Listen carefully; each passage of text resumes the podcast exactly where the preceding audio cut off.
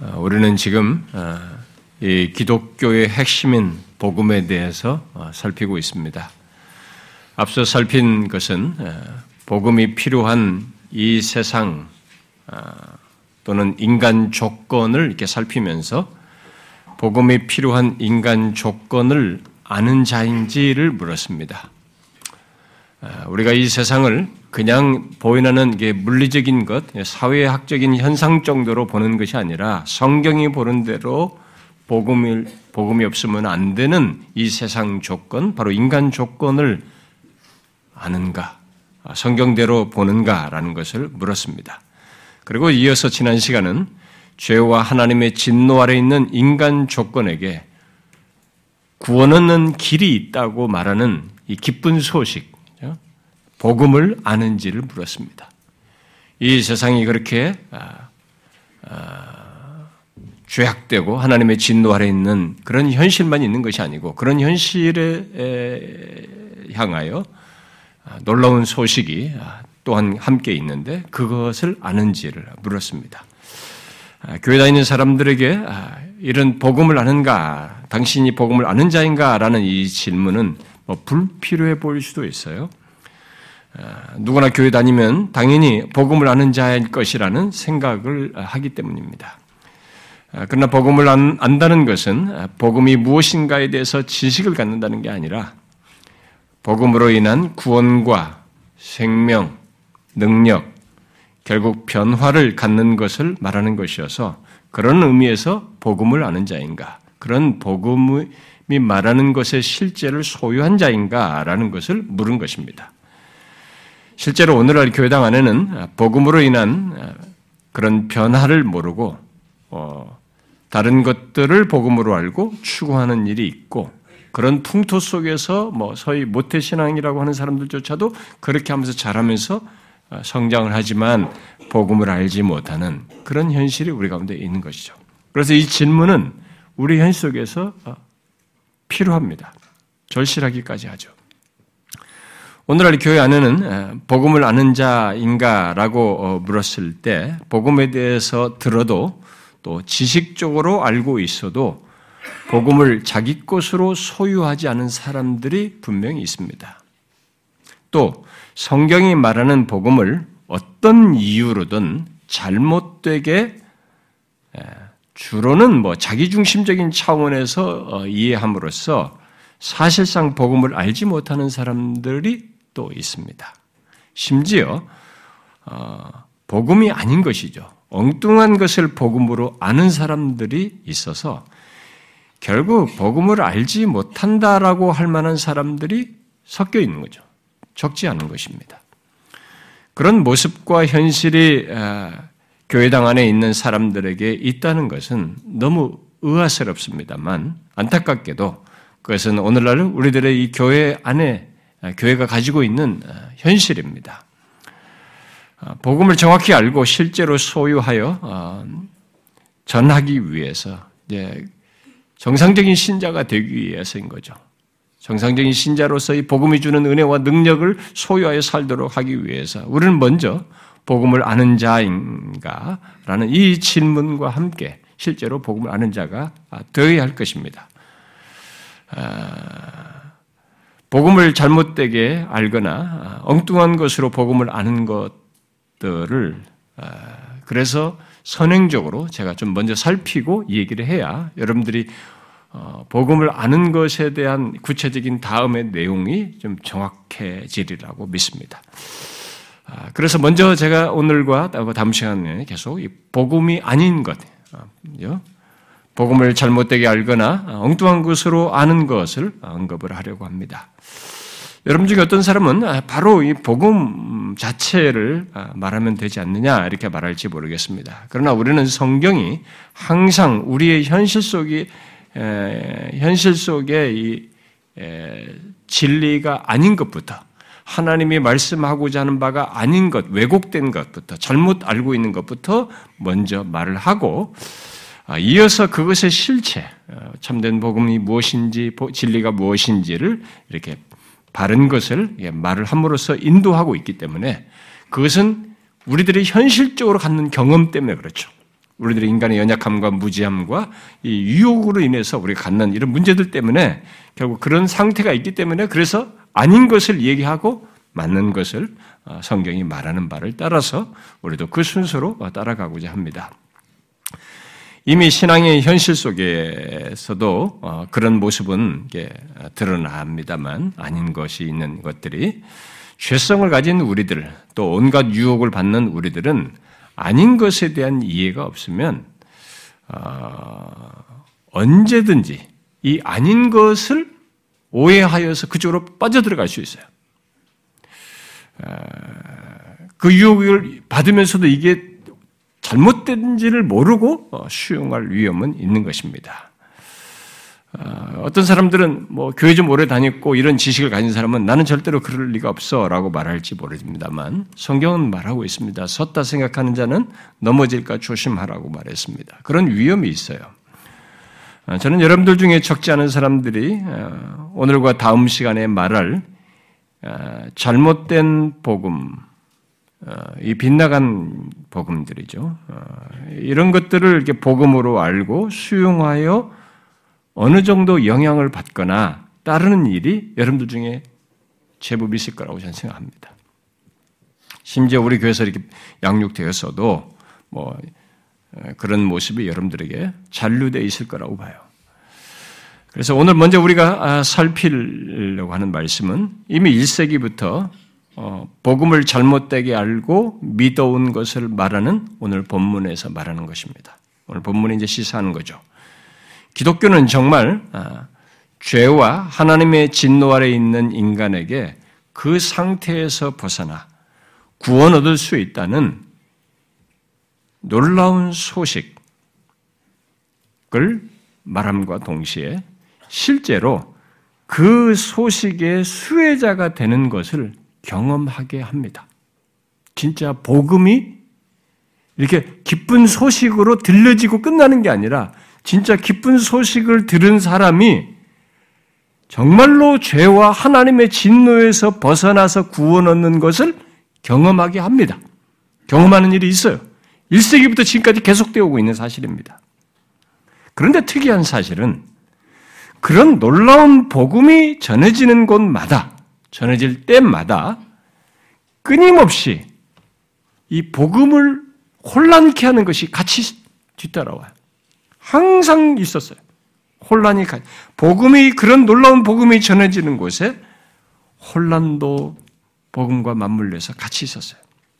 1세기부터 예, 곧 교회가 처음 1세기 교회가 시작되어서 이방인까지 교회가 세워지는 음, 그때부터 아, 이 복음을 잘못되게 알도록 결국 그 잘못된 것을 복음으로 알도록 하는 일이 교회 안에서 멈추지 않고 있어 왔다는 것입니다. 그것은 정말로 특이한 사실이에요. 우리가 어, 왜 이런 일이 생겼는가까지 곱씹어서 생각을 해야 되는 문제입니다. 우리 현수 그냥 의뢰 그러느니 하라고 왜 이런 일이 벌어지니 하는 생각할 게 아니고 어, 구체적으로 좀 생각도 해봐야 돼요. 근데 오늘 본문은 바로 그 같은 그런 사실을 직접적으로 기록하고 있는 것입니다. 우리는, 우리는 과연 그런 것들이 무엇인가를 말하기에 앞서서 먼저 그런 일이 있다는 사실을, 이 복음이, 놀라운 복음을 얘기하는데 거기에 복음을 이렇게 왜곡하거나 변질시키거나 변하게 만들어서 잘못된 것을 복음으로 알게 되는 이런 일들이 실제로 있다는 사실을 먼저 주목할 필요가 있습니다.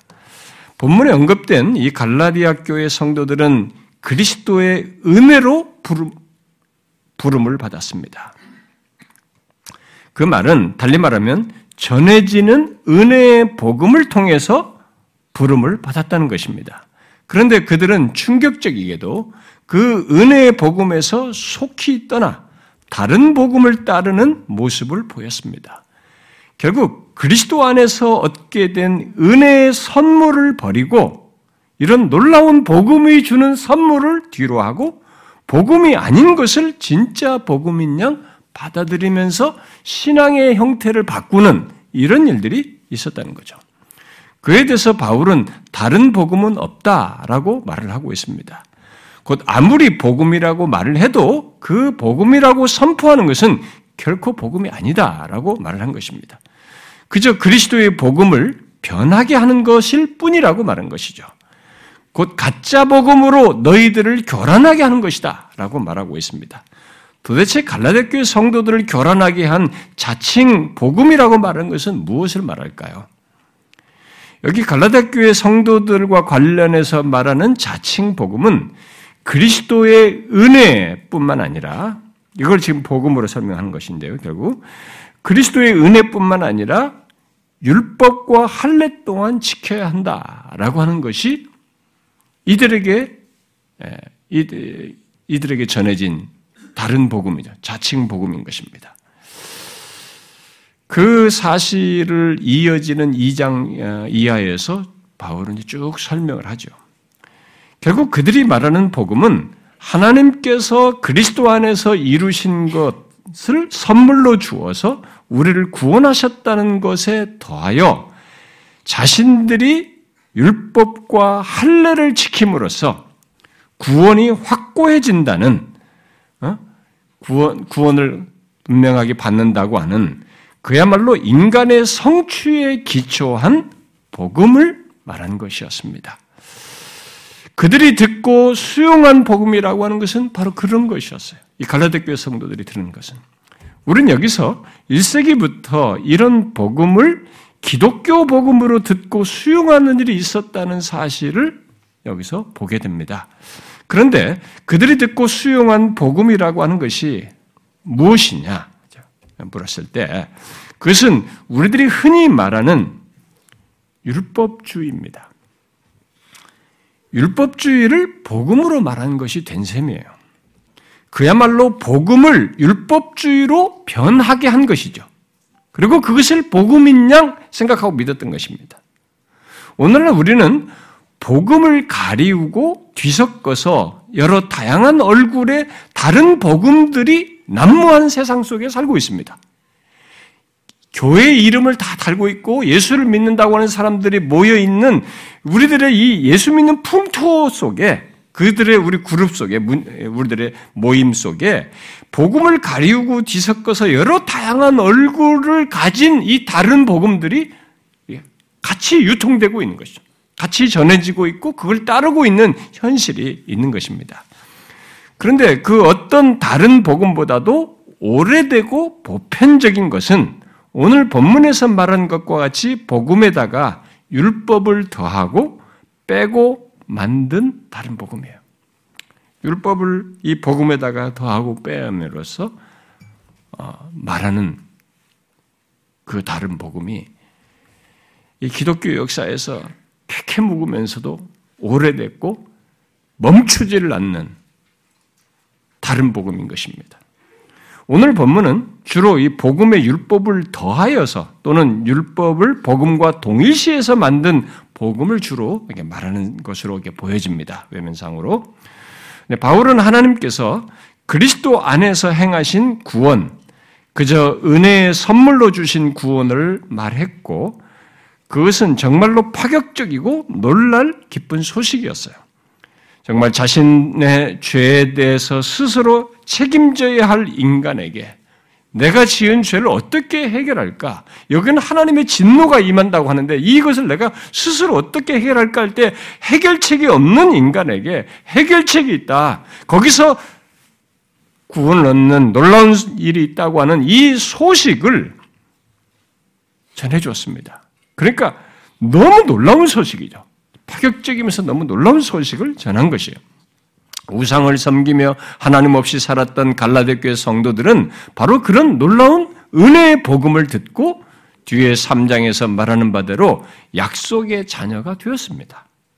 곧 구원을 얻게 된 것이죠. 그런데 그랬던 이 갈라데 교회 성도들이 그 은혜의 복음에 율법을 더한 것을 또는 그 복음을 율법과 동일시하는 이 가르침을 제대로 된 복음인 양, 그게 더 맞는 복음인 양 듣고 수용했던 것입니다. 그래야 해서 복음을 새로운 율법으로 이해하고 받아들이는 일을 한 것입니다. 복음을 새로운 율법으로 이해한 셈이죠. 바울은 그런 갈라데 교회 성도들을 책망하면서 그런 거짓된 복음을 가르치고 전하는 자들은 설사 그들이 천사라 할지라도 그런 복음을 전하는 자들이라면 그 천사라도 저주를 받을지어다라고 말을 했습니다. 굉장히 강하게 얘기했죠. 하늘로부터 온 천사라도 우리가 너에게 전한 복음 외에 다른 복음을 전하면 저주를 받을지어다. 바울이 지금 어떤 복음에 대해서 이렇게 말하고 있는지를 우리가 주목해 봐야 됩니다. 어떤 복음에 대해서 이렇게, 이렇게 심한, 강한 말을 하고 있는 것입니까? 바로 그리스도의 은혜의 복음에 율법을 지키는 것을 더하고 율법을 복음과 동일시한 것에 대해서 이렇게 저주를 얘기하는 것이에요.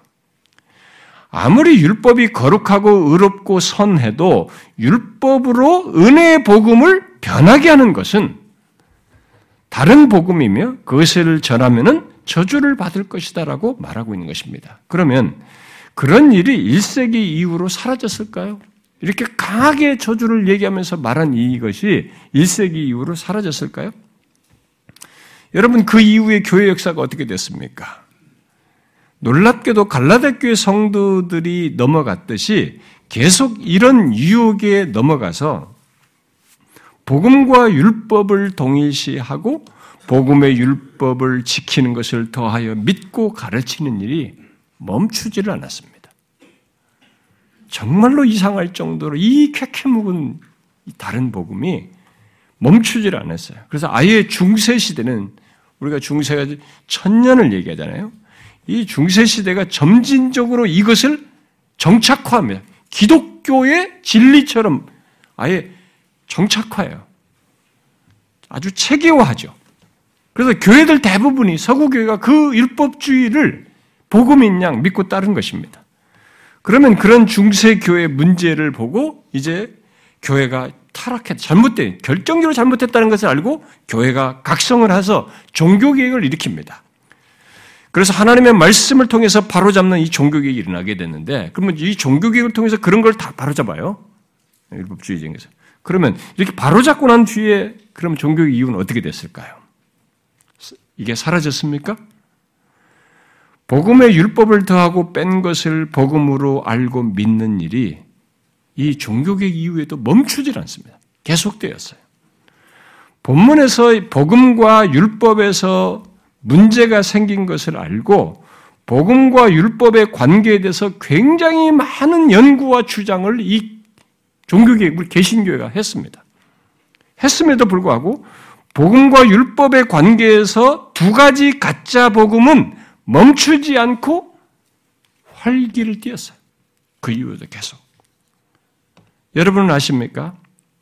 이 복음을 끼고 있는 두 가짜 복음이 멈추지 않고 계속되는 것을 하나님께서 죄와 하나님의 진노 아래 있는 이 세상, 바로 그런 인간 조건에서 우리를 구원하시기 위해서 모든 일을 그리스도 안에서 행하시고 값없이 은혜로 그 구원을 주셨다는 이 놀라운 은혜의 복음에 율법을 더하고 빼는 것 속에서 생겨난 두 가지 가짜 복음이 이렇게 유통된 거죠. 계속. 그것은 복음을 가운데 두고 좌우에 있는 가짜 복음이라고 말할 수 있는 것입니다. 한쪽은 율법주의이고 다른 한쪽은 율법 폐기주의죠. 우리가 율법 폐기론으로 말하는 것입니다. 이 둘은 모두 복음을 말하지만 다른 복음을 말하는 아주 오랜 것입니다. 여러분들 중에 어떤 사람들은 지금 무슨 얘기하는지 모르겠다. 너무 이게 좀 말이 어렵다. 율법주의, 율법 폐기주의. 뭐 너무 어렵다. 이렇게 할지 모르겠어요. 이미 우리 교회를 좀 다녔으면 이런 내용에 익숙하겠습니다만은 교회를 다닌 지 얼마 안 된 사람들은 이 단어 자체가 좀 어려워할지 모르겠습니다. 그러나 이 말을 알든 모르든 이 말이 말하는 것만큼은 여러분들이 아셔야 합니다. 왜냐하면 우리 모두 복음을 아는 자가 되어야 하는데 이 두 가지가 말하는 것은 사실상 복음이 아닌데 복음처럼 유통되고 있기 때문에 그래요. 우리들이. 우리 주변에 아주 흔하기 때문에 그렇습니다. 어느 교회를 가든지 교회를 가 어느 교회든 교회를 가면 먼저 믿은 사람들이 심지어 사역자들까지 이 두 가지를 기독교 복음으로 말하고 가르치는 일이 있습니다. 심지어 제법 흔해요.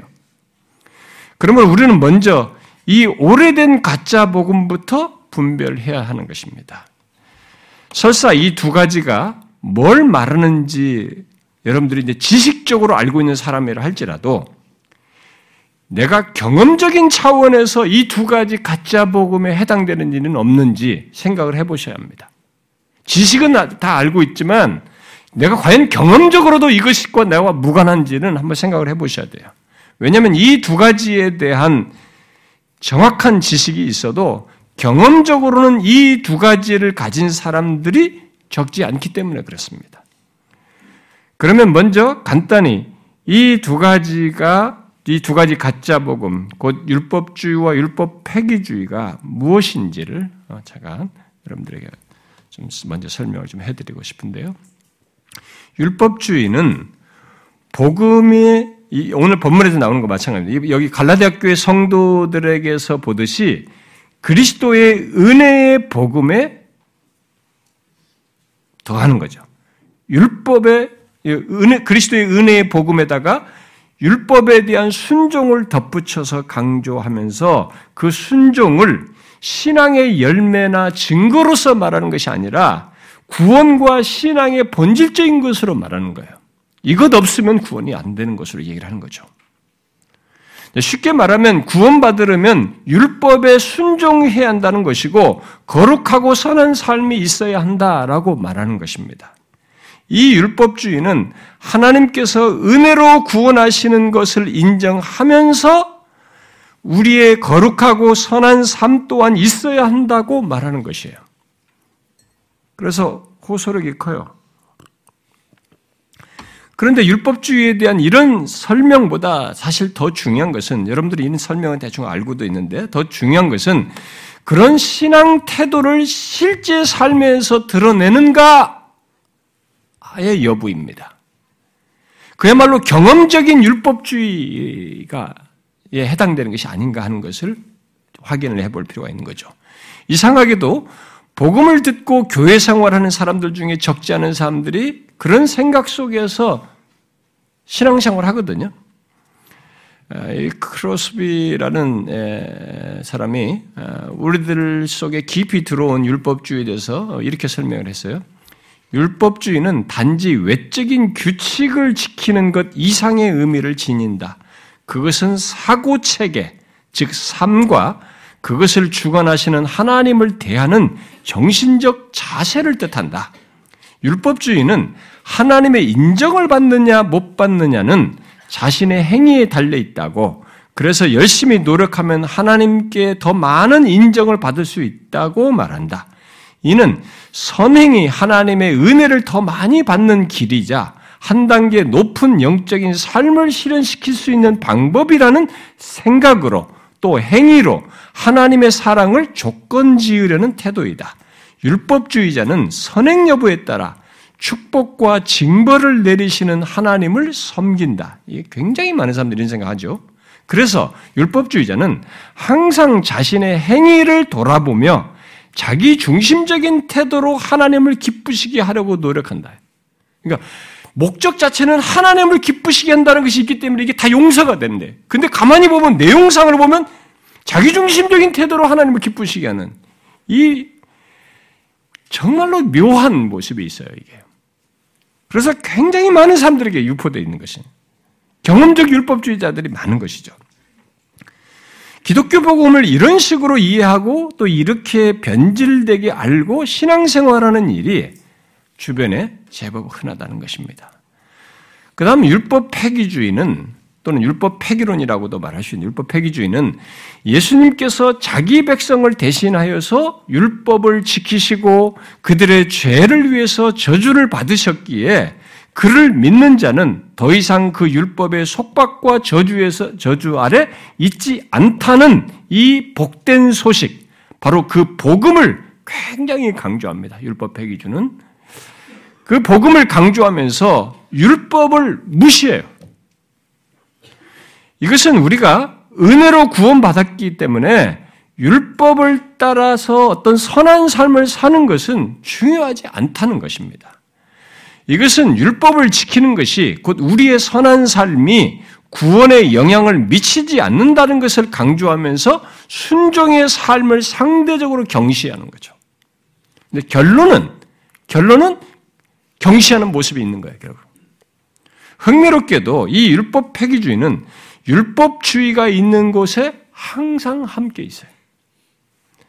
1세기부터 심지어 율법주의를 강하게 반박한 종교개혁 이후에도 곧바로 루터의 추종자가 루터의 루터가 그걸 얘기했단 말이에요. 율법주의를 공격하면서 복음을 되게 강조했단 말이에요. 율법과 복음을 명확하게 구분하면서 이 종교를 그렇게 익혔는데 바로 그 뒤에 그 추종자가 율법 폐기주의에 빠져요.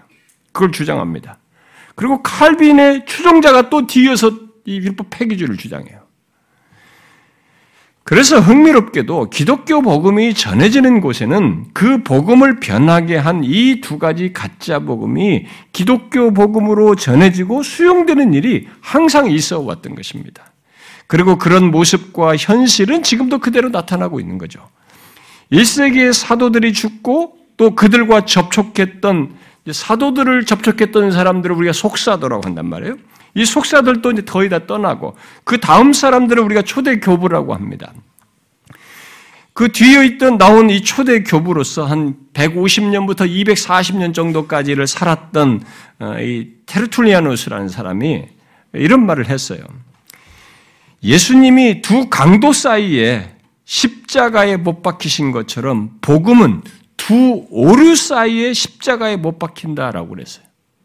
그러니까 복음을 끼고 양쪽 두 오류 사이에서 이 복음이 십자가에 못 박힌다는 것입니다. 이 두 오류는 여러 가지로 설명할 수 있겠지만 바로 율법과 율법 폐기주의예요. 복음을 끼고 이게 가짜로 만들어버린 이 두 가지를 얘기하는 것이죠. 이게 바로 2세기부터 나온 얘기예요. 어? 복음이 왕성하게 초대교를 지나고 나서 얼마 되지도 않아서. 여러분은 복음 이 좌우에 항상 나타나는 이두 가지 복음을, 이 두 가짜 복음을, 어? 두 가짜 복음에서 여러분들은 자유한 사람들입니까? 그게 이제 복음을 아는 사람인데, 어떻습니까? 어, 오늘 우리가 읽은 본문은 복음을 율법주의로 둔감시킨 것을 외적으로 이렇게 드러내고 있습니다만, 우리는 율법주의를 말할 때에는 항상 또 다른 한편의 율법 폐기주의를 말해야 합니다. 이 오래된 이 두 가지 복음부터 분별하여서 그것들을 그것들이 결코 복음이 복음이 아니라는 것을 알고 수용해서는 안 됩니다. 그것을 대단히 경계해야 됩니다. 그래서 우리가 복음을 알고 소유하는가라는 이 질문은 쉬울 것 같은데 이미 복음을 모른 채 익숙한 다른 것으로 오랫동안 내가 쩌들린 사람에게는 그렇게 잔뼈가 굵고 교회를 생활한 사람에게는 이 복음을 아는가라는 이 질문이 상대적으로 어렵습니다. 그걸 이제 뒤엎기가 상당히 어려운 거죠.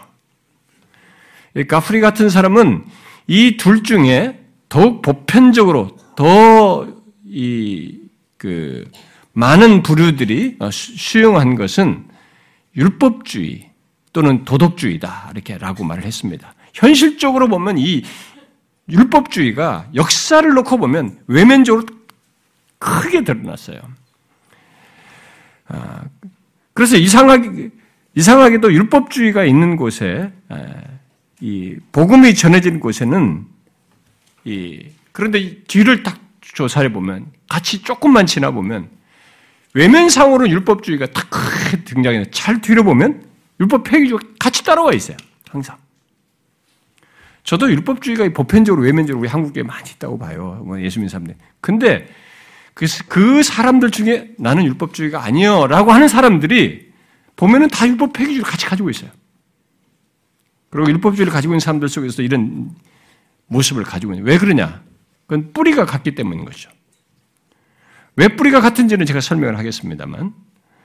그래서 율법을 아는 자인가라고 물으려면 먼저 부정적으로 또 소극적으로 이 두 가지 가짜 복음과 우리가 다음 시간에 살필 그런 또는 다른 가짜 복음들을 어, 이해하면서 그것에 비추어서 내가 그런 가짜 복음과 상관이 진짜 없는가 이것부터 먼저 확인해 봐야 되는 거죠. 먼저 이 시간에 이 두 가지부터 여러분들이 좀 확인해 보시고 어, 살펴서 분명히 할 수 있으면 좋겠습니다. 이 두 가지는 우리가 아는 것보다 우리 가까이 있습니다. 마치 거미줄처럼 이렇게 쳐 있어요. 그리고 우리 속으로 깊이 들어와 있어서 과연 복음을 아는 자인지 의문을 품게 만들 정도입니다. 이 두 가지 복음의 대적이요, 어, 복음을 변하게 한 가짜 복음에 대해서 최근에 파거슨이라는 사람이 이 두 가지가 얼마나 오랜 역사적인 배경, 배경을 가지고 있는지를 쓴 책이 우리나라에 번역되기도 했습니다. 추천 도서로도 말을 했었는데 거기서 그는 이 두 가지는 에덴 동산만큼 역사가 깊다 그랬어요. 그러니까 율법주의, 율법 폐기주의는 역사가 에덴 동산부터 시작됐다는 거죠. 이 아담과 하와 때부터 나왔다는 겁니다. 그러면서 율법주의와 율법 폐기주의는 사실상 같은 자궁에서 나온 어, 이런 일환성 쌍둥이다. 이렇게 이 사람이 묘사를 했습니다. 그러니까 아담과 하와 때부터 이 두 가지가 같은 자궁에서 나온 쌍둥이로서 함께 있어 왔다는 거예요.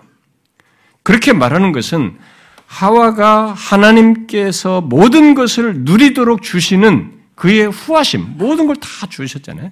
그의 후하심과 사랑 가득한 계획을 가지고 대하시는 하나님에 대한 왜곡을, 왜곡된 시각을 가진 데서 먼저 율법주의를 갖게 됐다는 거죠. 어? 하나님이 다 모든 걸 주는데 정말 그럴까?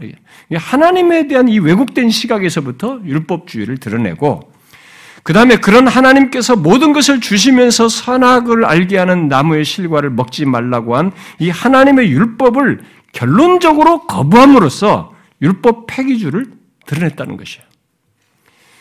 그래서 이 뿌리가 같은 거죠. 그래서 율법주의와 율법 폐기주의는 그렇게 하나님을 오해하여서 내가 무엇을 하는 것으로 또 똑같이 하나님을 오해하여서 하나님의 말씀을 거역하는 방식으로 처음부터 이렇게 두 가지를 함께 드러냈다는 거예요. 같은 뿌리에서 같이 갖게 됐다는 거죠. 우리는 율법주의와 율법 폐기주를 양극단으로 이렇게 설명합니다. 저도 그렇게 자주 설명했죠. 그러나 이 퍼거슨의 말에 따르면 이 양극단은 서로 연결되어 있다는 거예요. 그가 그 둘이 같은 자궁에서 나온 쌍둥이라고 하면서 서로 연결됐다고 말하는 것은 이 두 가지가 모두 에덴에서 사단이 한 거짓말의 뿌리를 가지고 있다는 거죠. 이 둘 다다 사단이 사단이 한 이 거짓말의 연결성을 가지고 있다는 거예요. 이 두 가지가 다. 그래서 이 두 가지 거짓 복음의 배경에는 사단이 있는 것입니다. 그래서 이 복음의 변질 속에는 우리는 외면적으로는 그냥 듣지만은 이런 역사가 어떻게 해서 역사가 처초부터 이런 기독교 역사에 이런 일이 있을 수 있을까? 누가 도대체 이런 일을 하는가? 왜 사람들이 이런 걸 혹하면서 이렇게 가는가? 여기서 질문을 하게 될 때 그 배경에는 이 사단이 있는 거죠. 그래서 아담과 하와 때부터 그런 현상이 있었던 것입니다. 사단의 속임에 의해서. 곧 율법주의와 율법 폐기주의 속에는 사단의 거짓말, 속삭임이 있는 것이죠. 마치 사단이 아담과 하와에게 하나님께서 모든 것을 주신 것을 의문과 의심을 하게 하는, 하는 데서 하나님을 오기, 오, 해하도록 속이고 결국 그 하나님께서 하신 말씀을 거역하도록 속임으로써 했듯이 말이죠. 그래서 오늘 본문의 이 갈라디아 교회 성도들에게 다른 복음을 말하면서 유혹하도록 하는 자들 안에는 그렇게 이 성도들을 유혹한 이 사람들 안에는 결국 사단의 거짓말이 있는 것이죠. 그래서 바울은 그런 사례를 직접 이 고린도서에서 얘기했죠. 고린도 교회 성도들에게도 그런 일을 한 사람들이 있었던 것입니다. 고린도 교회 성도들을 속이는 거짓 교사들을 대비하면서 우리는 속임으로 행하지 아니한다. 사도들이 바울과 자기 사도들의 복음을 전하는 자기들은 속임으로 행하지 아니하고 하나님의 말씀을 혼잡하게 하지 아니하고 오직 진리를 나타낸다 이렇게 말했어요. 그리고 나서 그는 복음을 가리우는 일을 하는 존재가 누구인지를 덧붙였습니다. 이렇게 말했어요. 만일 우리의 복음이 가리었으면 망하는 자들에게 가리운 것이라. 그 중에 이 세상의 신이 믿지 않은 자들의 마음을 혼미하게 하여 그리스도의 영광의 복음의 광채가 미치지 못하게 함이니 이렇게 말했어요.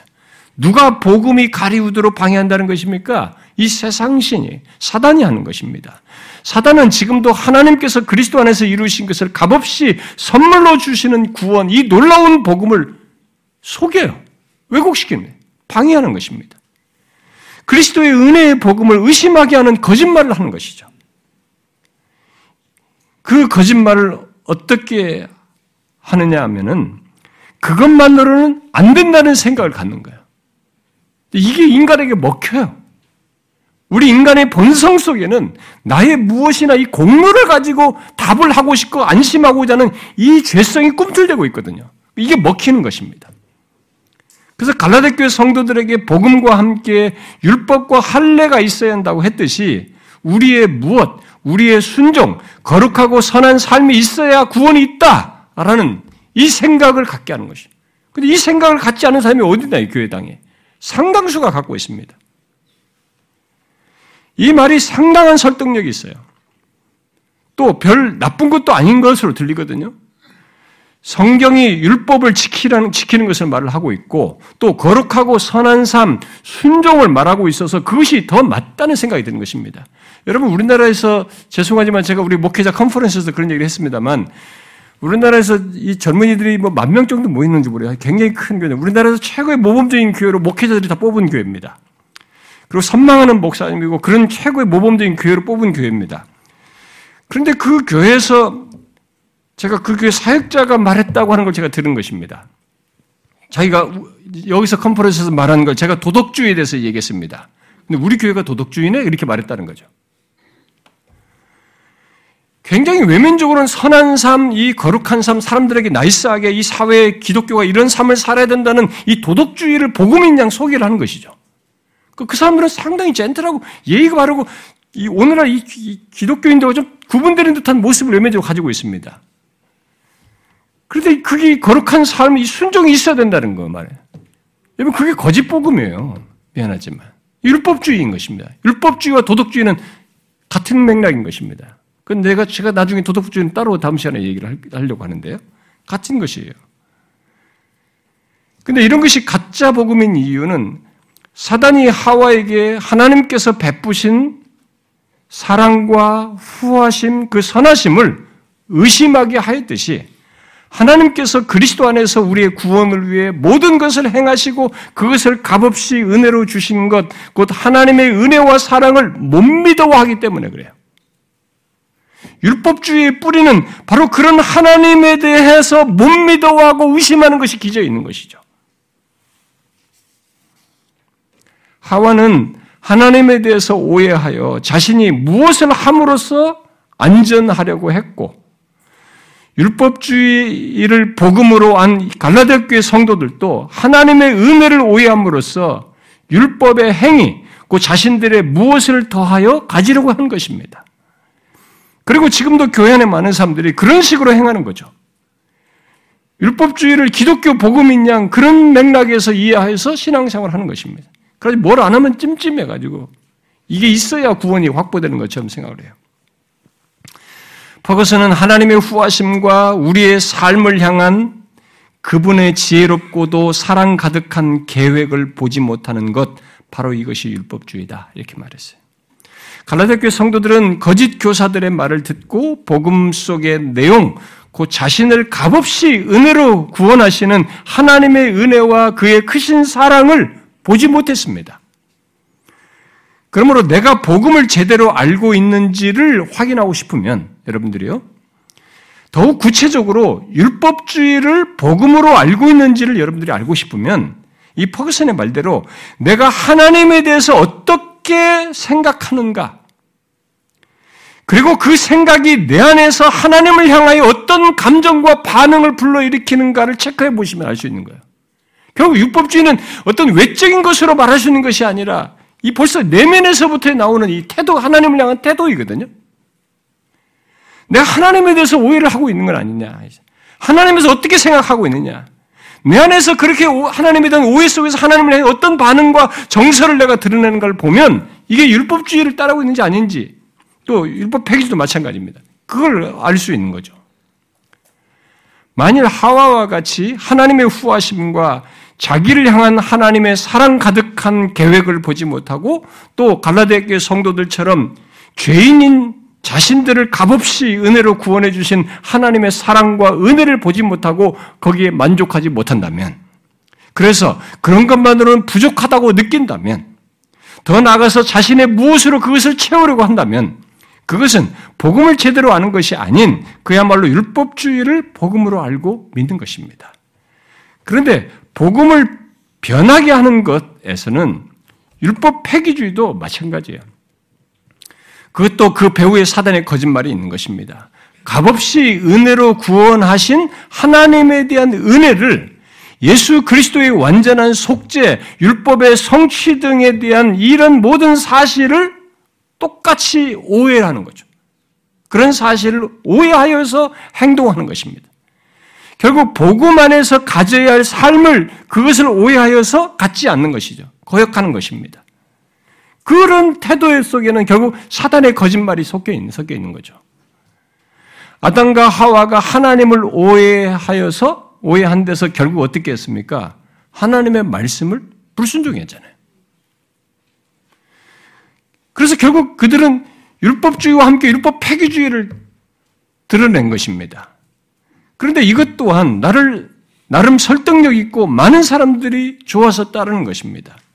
왜냐하면 하나님의 크신 사랑과 은혜, 그리스도께서 율법의 저주를 다 당하시고 율법의 요구를 다 이루심으로써 완전한 구원을 완전한 속죄와 자유를 주신 것을 강조하면서 또 더 이상 구원에 필요한 우리의 무엇 어? 우리의 어떤 순종과 거룩한 삶이 없다고 말하면서 우리의 삶에 대한 하나님의 말씀에 우리 삶에 대한 하나님의 말씀에 대해서 다른 태도를 취하는 것이기 때문에. 근데 실제로 어, 교회당에서 게 복음과 이런 게 하나님의 행하심을 많이 강조하는 그런 것 속에서 보면은 사람들이 이게 너무 좋잖아요. 진짜 하나님이 우리를 위해서 모든 걸 행하신 것에 대한 설명을 성경을 가지고 쫙 풀어서 상세하게 설명하고 그렇게 했을 때 거기서 이런 태도를 슬쩍 갖는 것입니다. 사람들이. 모든 걸 그렇게 하셨기 때문에 그것만 보는 거죠. 결국. 그, 그 사실에 근거해서 결국 자기는 결론적으로 율법을 폐기하는 행동을 보이는 것입니다. 하나님께서 우리에게, 우리의 삶과 관련해서 하신 말씀을 순종을 하지 않는 것이죠. 다른 태도를 취하는 것입니다. 복음의 부요함을 듣는데 사람들은 하나님을 오해하여서 불순종하는 일을 한다는 것입니다. 이런 사실 때문에 포커스는 율법 폐기주의 또한 율법주의와 똑같이 하나님의 성품과 분리해서 생각하는 것이어서 그 뿌리가 같다 이렇게 말을 했어요. 복음을 율법 폐기주의로 이해하는 사람들을 보면 실제로 그렇게 은혜로 구원하시는 하나님과 그의 율법 또는 그의 말씀을 이렇게 분리시킵니다. 아, 여러분은 하나님과 그의 율법을 그의 말씀을 분리시켜 분리시켜서 갖는 이 율법 폐기주의에서 여러분들은 자유한지 한번 보십시오. 하나님과 그의 율법을 이렇게 하나님의 말씀에게 분리하는 거예요. 실천적으로. 하나님이 어떠하심을 생각하면서 결국 그의 말씀을 분리시키는 경험적으로 그렇게 행동을 하는 그런 모습을 한번 보라는 거죠. 그래서 결론이 어떤가를 봐야 될 거죠. 결론이 복음을 듣고 불순종하는 것에 가담하는지. 그러니까 하나님의 사랑과 그 완전한 대속을 의식하면서 결론은 말씀을, 율법을 거스른 것으로 나가는지. 여러분들이 이런 부분에서 어떤지 한번 보십시오. 그걸 통해서 우리가 율법 폐기주를 말할 수 있는 거예요. 흔히 율법주의에 대한 이 해결책으로 율법 폐기주의를 말하고 율법 폐기주의 해결책으로 율법주의를 말하는 경향이 있어요. 사람들 상담을 하다 보면 아, 너무 율법주의 빠졌으니까 그러면 이쪽을 얘기한다. 그것도 너무 이렇게 좀 치우쳐지니까 율법을 얘기하고 이러면서 양쪽을 대, 답으로 해주는 경향이 있단 말이에요. 그러나 사실 그 두 가지가 똑같은 뿔을 가지고 있기 때문에 돌려막기를 하는 셈이에요. 그러면 이 가짜 복음에 미끄러지지 않고 또 이 가짜 복음으로 알고 믿는 상태에서 어떻게 우리가 벗어날 수 있을까? 만약 자신이 그런 모습을 가지고 있다면 그것은 바울이 이 복음에서 이탈한 이 갈라다 교회와 또 고린도 교회 등에게 그런 조건에서 해결책으로 말하는 것을 똑같이 따르는 것입니다. 바울이 이렇게 빈다간 이들에게 무엇을 해결책으로 얘기합니까? 갈라데 교나 고린도 교나 이들에게 그런 사람들의 유혹을 받아가지고 복음에 대해서 잘못된 것을 복음으로 또 받아서 것에 대해서 어떤 해결책을 제시합니까? 어떤 특별하고 새로운 무엇이 아닙니다. 여러분 새로운 무엇에 자꾸 갈구하면 안 됩니다. 항상 새로운 거, 아, 좀 권태롭고 근데 뭔가 좀 새로운 거 없을까? 환경을 한번 바꾸면 어떨까? 그런 거 아니에요. 그건 주로 사단이 써먹는 전략이에요. 바울은 다시 복음을 온전히 알도록 얘기합니다. 다시 복음을 온전히 알고 그 복음 안에서 신앙생활 하도록 하는 거예요. 결국 복음을 다시 답으로 얘기하는 거예요. 그런데 여기서 가장 큰 걸림돌은 이제 이런 그래서 이제 우리에게 아 그래요? 그럼 내가 그렇단 말이죠. 그럼 그 복음이 답이네요. 이렇게 알았단 말이에요. 여기서 이제 제일 문제는 복음을 누군가가 그렇게 잘 알도록 자신도 안내를 받아야 되는 거죠. 그런데 이 가짜 복음의 왜곡에 가장 큰 걸림돌이 있어요. 가짜 복음이 이렇게 유통되는 것에 거기에는 어떤 큰 기여자가 있습니다. 여러분 갈라데 교나 이 고린도 교회 성도에서 보았다시피 그런 거짓 복음을 복음으로 어, 이렇게 유통되는 데는 제일 기여를 누가 하냐면 가르치는 사람들이에요. 예, 오늘날에는 뭐 그런 가르침을 담은 책과 설교, 유튜브 뭐 이런 것까지 이제 유통돼서 더 우리 확장됐습니다만은 어쨌든 그 가르치는 사람들이 여기에 큰 걸림돌이 됩니다. 어, 결국 사역자나 사역자가 뭐 교회에서 어떤 리더나 가르치는 사람들이 누군가에게 말해주는 사람이 율법주의나 율법 폐기주의의 정신을 가지면 예, 이게 큰 문제가 돼요. 왜냐하면 이 사람은 자기가 알고 있는 율법주의나 율법 폐기주의를 진실로 믿고 있거든요. 그러니까 거짓을 진실처럼 믿 고 다루면서 가르치기 때문에 이게 파급력도 크고 어, 더 복잡해져요. 확신도도 커져요 사람들에게. 여러분 율법주의나 율법 폐기주의가 복음이 아닌데 그 거짓된 것을 진실처럼 말하며 가르친다고 한번 생각해 보세요. 얼마나 큰 파괴와 혼란이 야기되겠어요. 이렇게 한국 교회가 세계 교회도 마찬가지지만 미국도 서구도 마찬가지예요. 근데 우리 한국 교회도 그런데 이렇게 이런 모습이 혼란스럽게 많이 있는 게 이런 정도로 파급력이 크고 보편화될 정도 나타나는 게 이게 한 개인 개인이 각자가 빠져들어가서 된 것보다는 그렇게 빠지도록 하는 이 가르치는 사람들의 역할이 컸던 것입니다. 그래서 이 파거시라는 사람이 그런 얘기를 했어요. 설교와 목회를 하는 사람 속에 스며든 율법주의는 뭐 율법 폐기도 마찬가지입니다만 순식간에 증식되어 증식하여서 그가 목회하는 교회를 가득 채우고 만다 그랬어요. 그리고 그렇게 목사로부터 배우고 확신한 율법주의와 율법 폐기주의는 일반적으로 더욱 고쳐지기가 힘들어요. 확실하게 배워서 습득하고 자기를 다져놓았고 확신을 갖게 됐기 때문에. 그래서 파크스는 이런 말을 했습니다. 실제로 목회를 해보면 율법주의가 간단한 질병이 아니라는 사실을 알게 될 것이다. 그것은 마치 머리가 여러 개인 히드라에 가깝다. 그만큼 율법주의는 여러 차원과 층, 또 여러 형태와 얼굴이 있다. 진단과 분석, 치료가 매우 어려운 증상을 보이고 다루기 힘들다. 요즘에는 기복신앙을 담은 서적을 통해서 이런 율법주의를 스스로 치료해 보려고 시도하는 사람들이 많다.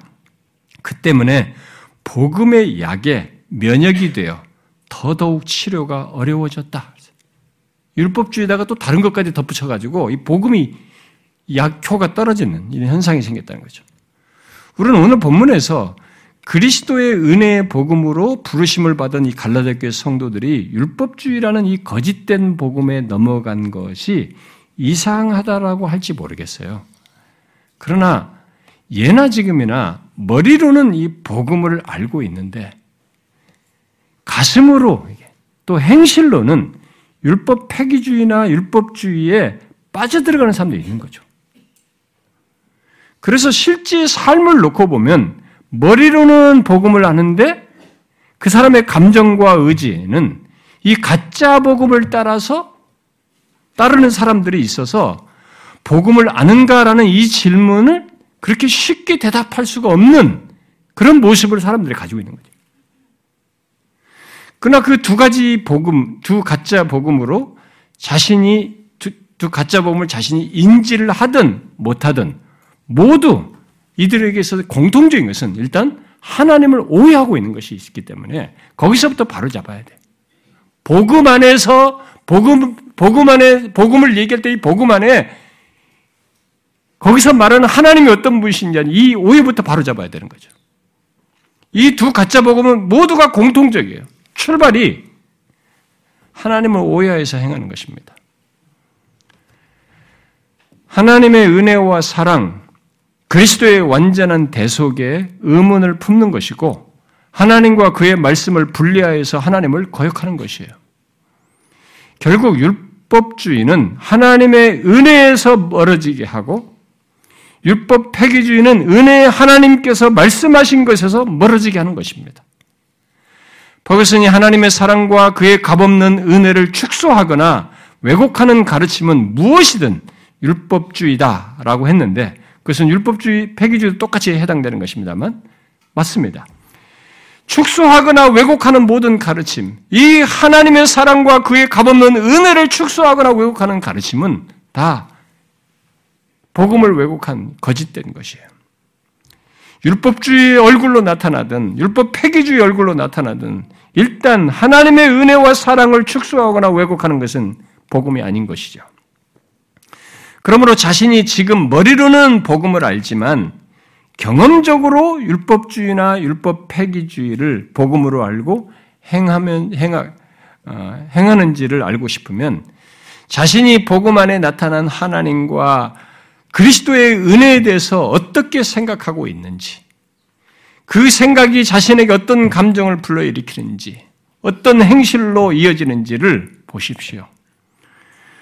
하나님의 은혜로운 구원만으로 만족하고 확신하는지 아니면 뭔가를 빼거나 더하는 반응을 내가 취하는지 한번 보시라는 거죠. 그리고 더 나아가서 자신의 삶 전반에 하나님의 은혜를 높이는지 아니면 자신의 수고와 공로를 높이는지를 보십시오. 아주 정교하게 율법주의와 율법 폐기주의를 파헤친서 설명한 이 파거슨이 예수 믿는 우리들 안에 율법주의 증상에 대해서 덧붙여 주는데 우리에게서 좀 비추어 볼 내용에서 제가 좀 인용해 드리고 싶습니다. 이건 율법 폐기주의도 다 같이 연결해서 생각해도 상관없다고 봐요. 율법주의적인 기질에는 많은 얼굴이 있다. 때로 이 기질은 하나님을 섬기는 가운데서도 드러난다. 다른 사람들, 바로 재능, 경험, 준비가 나보다 부족한 사람들이 교회에서 높은 자리를 받고 자신에게는 아무런 자리도 돌아오지 않으면 화를 낸다. 이런 게 다 율법주의 기질이라는 거죠. 이때 우리를 화나게 만드는 것은 하나님의 은혜다. 내면 깊은 곳에서 공로의 가치에 따라 은혜를 받아야 한다고 생각하기 때문에 이런 대우를 견디지 못한다. 우리는 이전까지 보여준 충성스러운 섬김에 대한 보상이나 인정으로서 은혜 받는 것을 마땅하다고 생각한다. 작은 일에 충성한 사람이 더 많이 받아야 한다는 것이다. 모든 형태의 질투, 하나님이 남들이 주신 것에 대한 시기,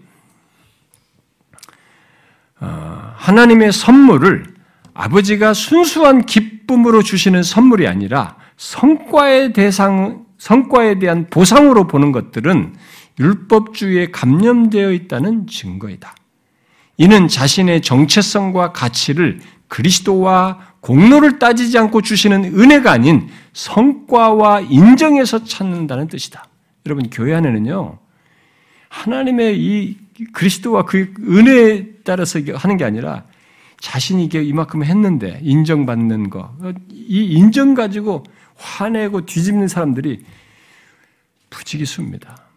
제가 목회하면서 경험해왔지만 그런 게 다 뭐냐 이게 이런 모습도 역시 미묘한 형태의 율법주의다. 이 모습은 우리의 영혼 속에서 나온다.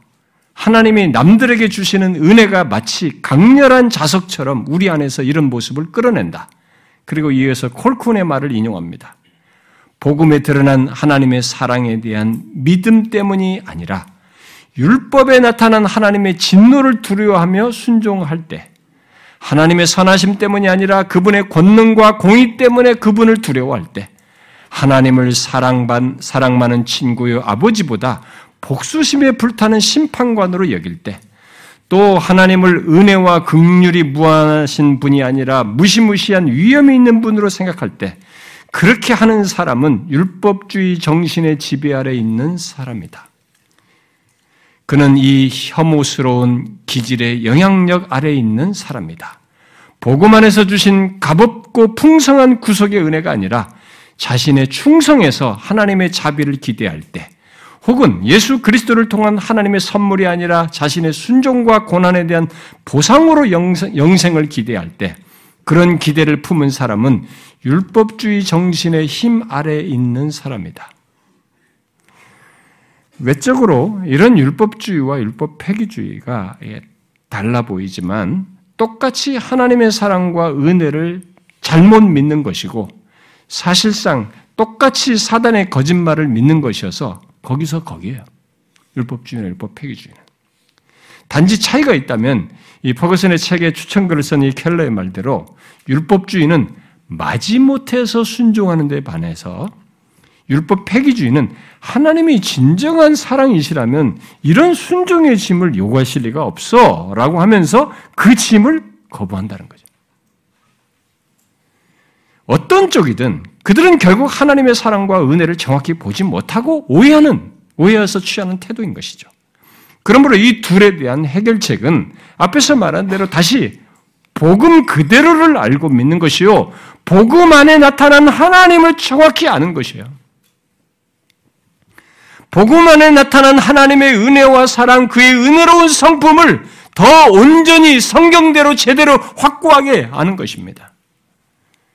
버거스는 이 율법주의와 율법 폐기주의의 실상을 말한 뒤에 바로 그런 논지를 유일한 해결책이라고 말했어요. 이렇게 말했어요. 율법주의의 진정한 치료제는 하나뿐이다. 그것은 복음이 율법 폐기주의에 대해 처방하는 치료제와 동일하다. 바로 예수 그리스도와의 연합을 이해하고 실제로 맛보는 것이다. 그렇게 되면 하나님의 율법을 사랑하고 그것에 순종하려는 새 마음이 절로 우러나온다. 우리가 예수, 나 같은 사람이 어떻게 그리스도와 연합돼서 하나님과 상종할 수 있는 이런 일이 있게 됐습니까? 이런 복음에 대한 그리스도와 연합에 대한 실체를 그 막후에 있는 하나님의 성품에 이런 이해를 정확히 가져야만이 이 두 가지 치우친 가짜 복음에서 벗어날 수 있다는 거죠.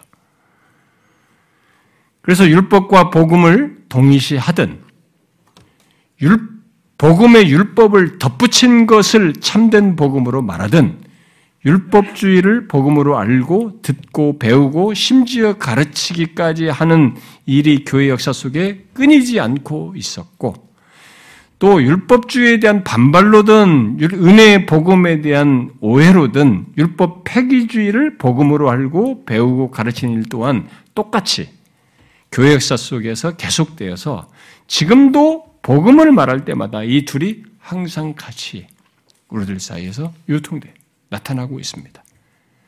그러나 그 둘은 본문에서 말하는 대로 다른 복음이에요. 자칭 복음일 뿐 사실상 복음이 아닙니다. 오히려 복음의 걸림돌이고 대적들이고 거짓이 더해진 것입니다.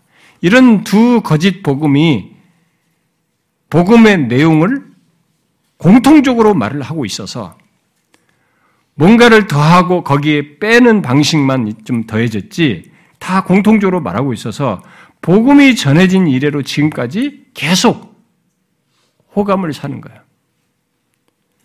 우리들의 이 생각과 말과 가르침 속에서 이게 유통이 되는 것입니다. 누군가 이것을 정확하게 밝혀준, 바울도 이렇게 밝혀줬어요. 이 갈라디아교 성도에 밝혀줬기 때문에 알게 된 거죠. 그렇지 않았으면 그들을 따라갔을 겁니다. 계속 갔을 거죠. 오늘날 우리는 이런 모습에 대해서 사실 별로 놀라지 않습니다. 오늘 이런 이 두 개의 이런 모습이 가짜 복음이 복음처럼 복음을 끼고 같이 유통되는 것에 그런 가르침들이 우리가 말하고 생각하고 나누는 것 속에 있는 것에 대해서 우리는 별로 놀라지 않고 있는 그런 시대를 살고 있습니다. 워낙 흔하고 그런 가르침들이 많이 축적되어 있고 또 체계화돼서 가르쳐지고 있기 때문에 그렇습니다. 그러나 바울은 하늘로부터 온 천사라도 사도들이 전한 복음 외에 성경에 기록된 복음 외에 다른 것을 복음이라고 말하면서 전하면 그는 저주를 받을지어다라고 했어요. 율법주의를 복음으로 전하는 자들에게 그렇게 말한 것이에요. 물론 율법 폐기주의도 마찬가지입니다. 그런데 감사하게도 그런 가르침에 유혹받은 갈라디아교의 성도들에게는 책망은 했는데 저주는 선포하지 말하지 않았어요. 그렇게 가르치는 자들에게는 저주를 얘기했는데 이 그것에 넘어간 갈라디아 교 성도들에게는 책망을 했지만 저주를 말하지 않았어요. 그건 무슨 얘기입니까? 그들에게 다시 사도들이 전한 복음으로 지금 내가 수정시켜 준 대로 돌아오면 된다는 거예요. 이게 지금 여기서 우리가 그가 남긴 메시지를 우리가 여기서 캐치를 해야 되는 것입니다. 그래서 묻고 싶습니다. 여러분들은 복음을 중심에 두고 좌우로 나뉘어서 뭔가를 더하고 뺨으로써 사실상 복음이 아닌 율법 율법주의와 율법 폐기주의를 복음처럼 가르치고 그것을 복음으로 알고 따르는 이 오래된 신앙 태도에 대해서 어떠하십니까? 이 두 개의 가짜 복음에 대해서 여러분들은 어떠하세요? 그런 이 두 거짓 복음에 조금도 물들지 않고 사도들이 전한 이 참된 복음 안에서 신앙생활하고 있습니까? 자신이 알고 믿고 있는 복음이 어떤 것인지를 한번 보십시오. 그래서 지금까지 알고 따랐, 알고 따랐던, 모르고 따랐던, 이제라도 사도들이 전한 복음, 그 원색적인 복음이죠. 참된 복음으로 돌아오고자 하셔야 됩니다. 확인해 보십시오. 하나님께서 그리스도 안에서 행하신 것으로 충분함을 알고 믿고 있는지, 그리하신 하나님의 사랑과 은혜에 조금도 의심 없이 믿고 그 안에서 구원과 안식을 얻고 있는지 물어보십시오.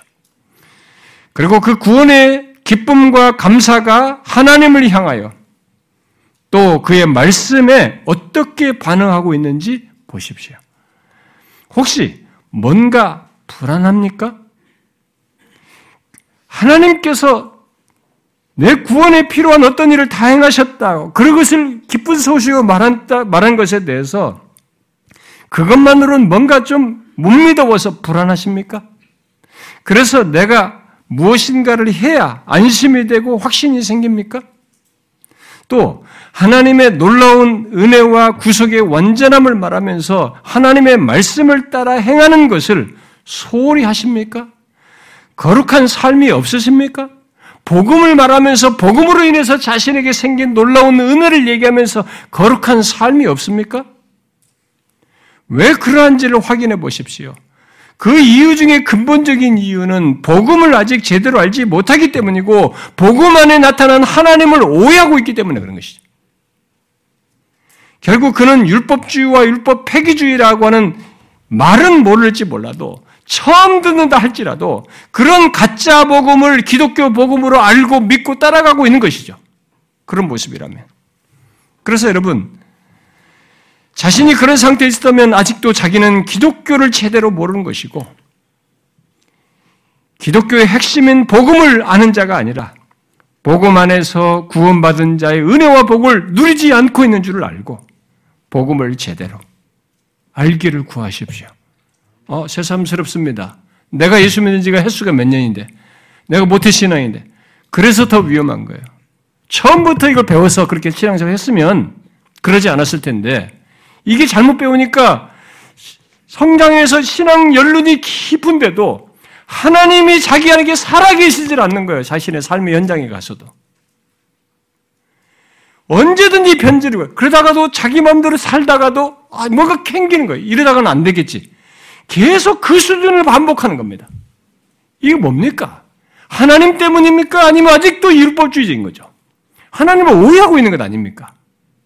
그리고 복음의 부유함을 얘기하는데 왜 자신에게 거룩한 삶이 뒤따르지 않는 것입니까? 왜 하나님의 율법, 하나님의 말씀을 지키고자 하는 이게 왜 안 생기는 겁니까? 무슨 문제가? 결론적으로 볼 때, 결론적으로 하나님의 말씀을 지키지 않는다는 게 도대체 무엇입니까, 이게? 복음을 모르는 것이죠. 교회를 다니는 횟수는 어떨지 모르지만, 여기서 직분을 맡고 어떤 경험은 많이 했을지 모르지만, 중요한 것은, 이 두 개 가짜 복음이 자신에게 지식으로 문제가 아니라 경험적으로 지금 가지고 있다는 것 아닙니까? 복음을 아는 자가 아닌 것이죠. 복음을 아는 자가 되기를 구하십시오. 이 부분에서 명확히 하셔서 진짜 내가 복음에 말한 이 하나님을 제대로 알고 그것도 사무치게 내 존재와 삶을 바꿀 내용으로 그런 실제로 알고 복음 안에 이 부유한 것이 있구나. 흔들 수 없는 것이 있구나. 복음 안에서 우리에게 말한 모든 내용이 나의 존재와 운명을 흔들 수 없는 사실, 아무리 죄와 하나님의 진노가 있어도 그것조차도 다 문제가 되지 않을 만큼 확고하고 흔들 수 없는 영구한 것이 있구나라는 사실 속에서 그 그리스도께서 행하신 것 안에서 흔들림 없는 존재와 신앙을 갖고 그런 복된 구원을 주신 하나님께 나의 내가 기꺼이 그의 말씀에 반응하는 이런 거룩한 삶을 갖는 그러니까 참된 자유 속에서 행하는 거죠. 이런 삶을 갖는 온전한 신자죠. 복음을 아는 자의 모습을 갖기를 구하라는 것입니다. 저는 저와 여러분이 그 상태에 선명하게 이르셔야 한다고 믿습니다.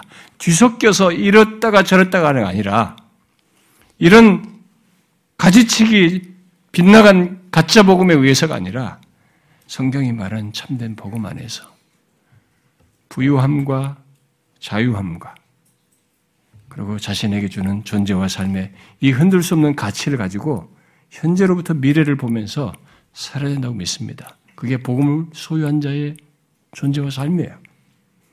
저와 여러분이 다 그럴 수 있기를 바랍니다. 기도합시다.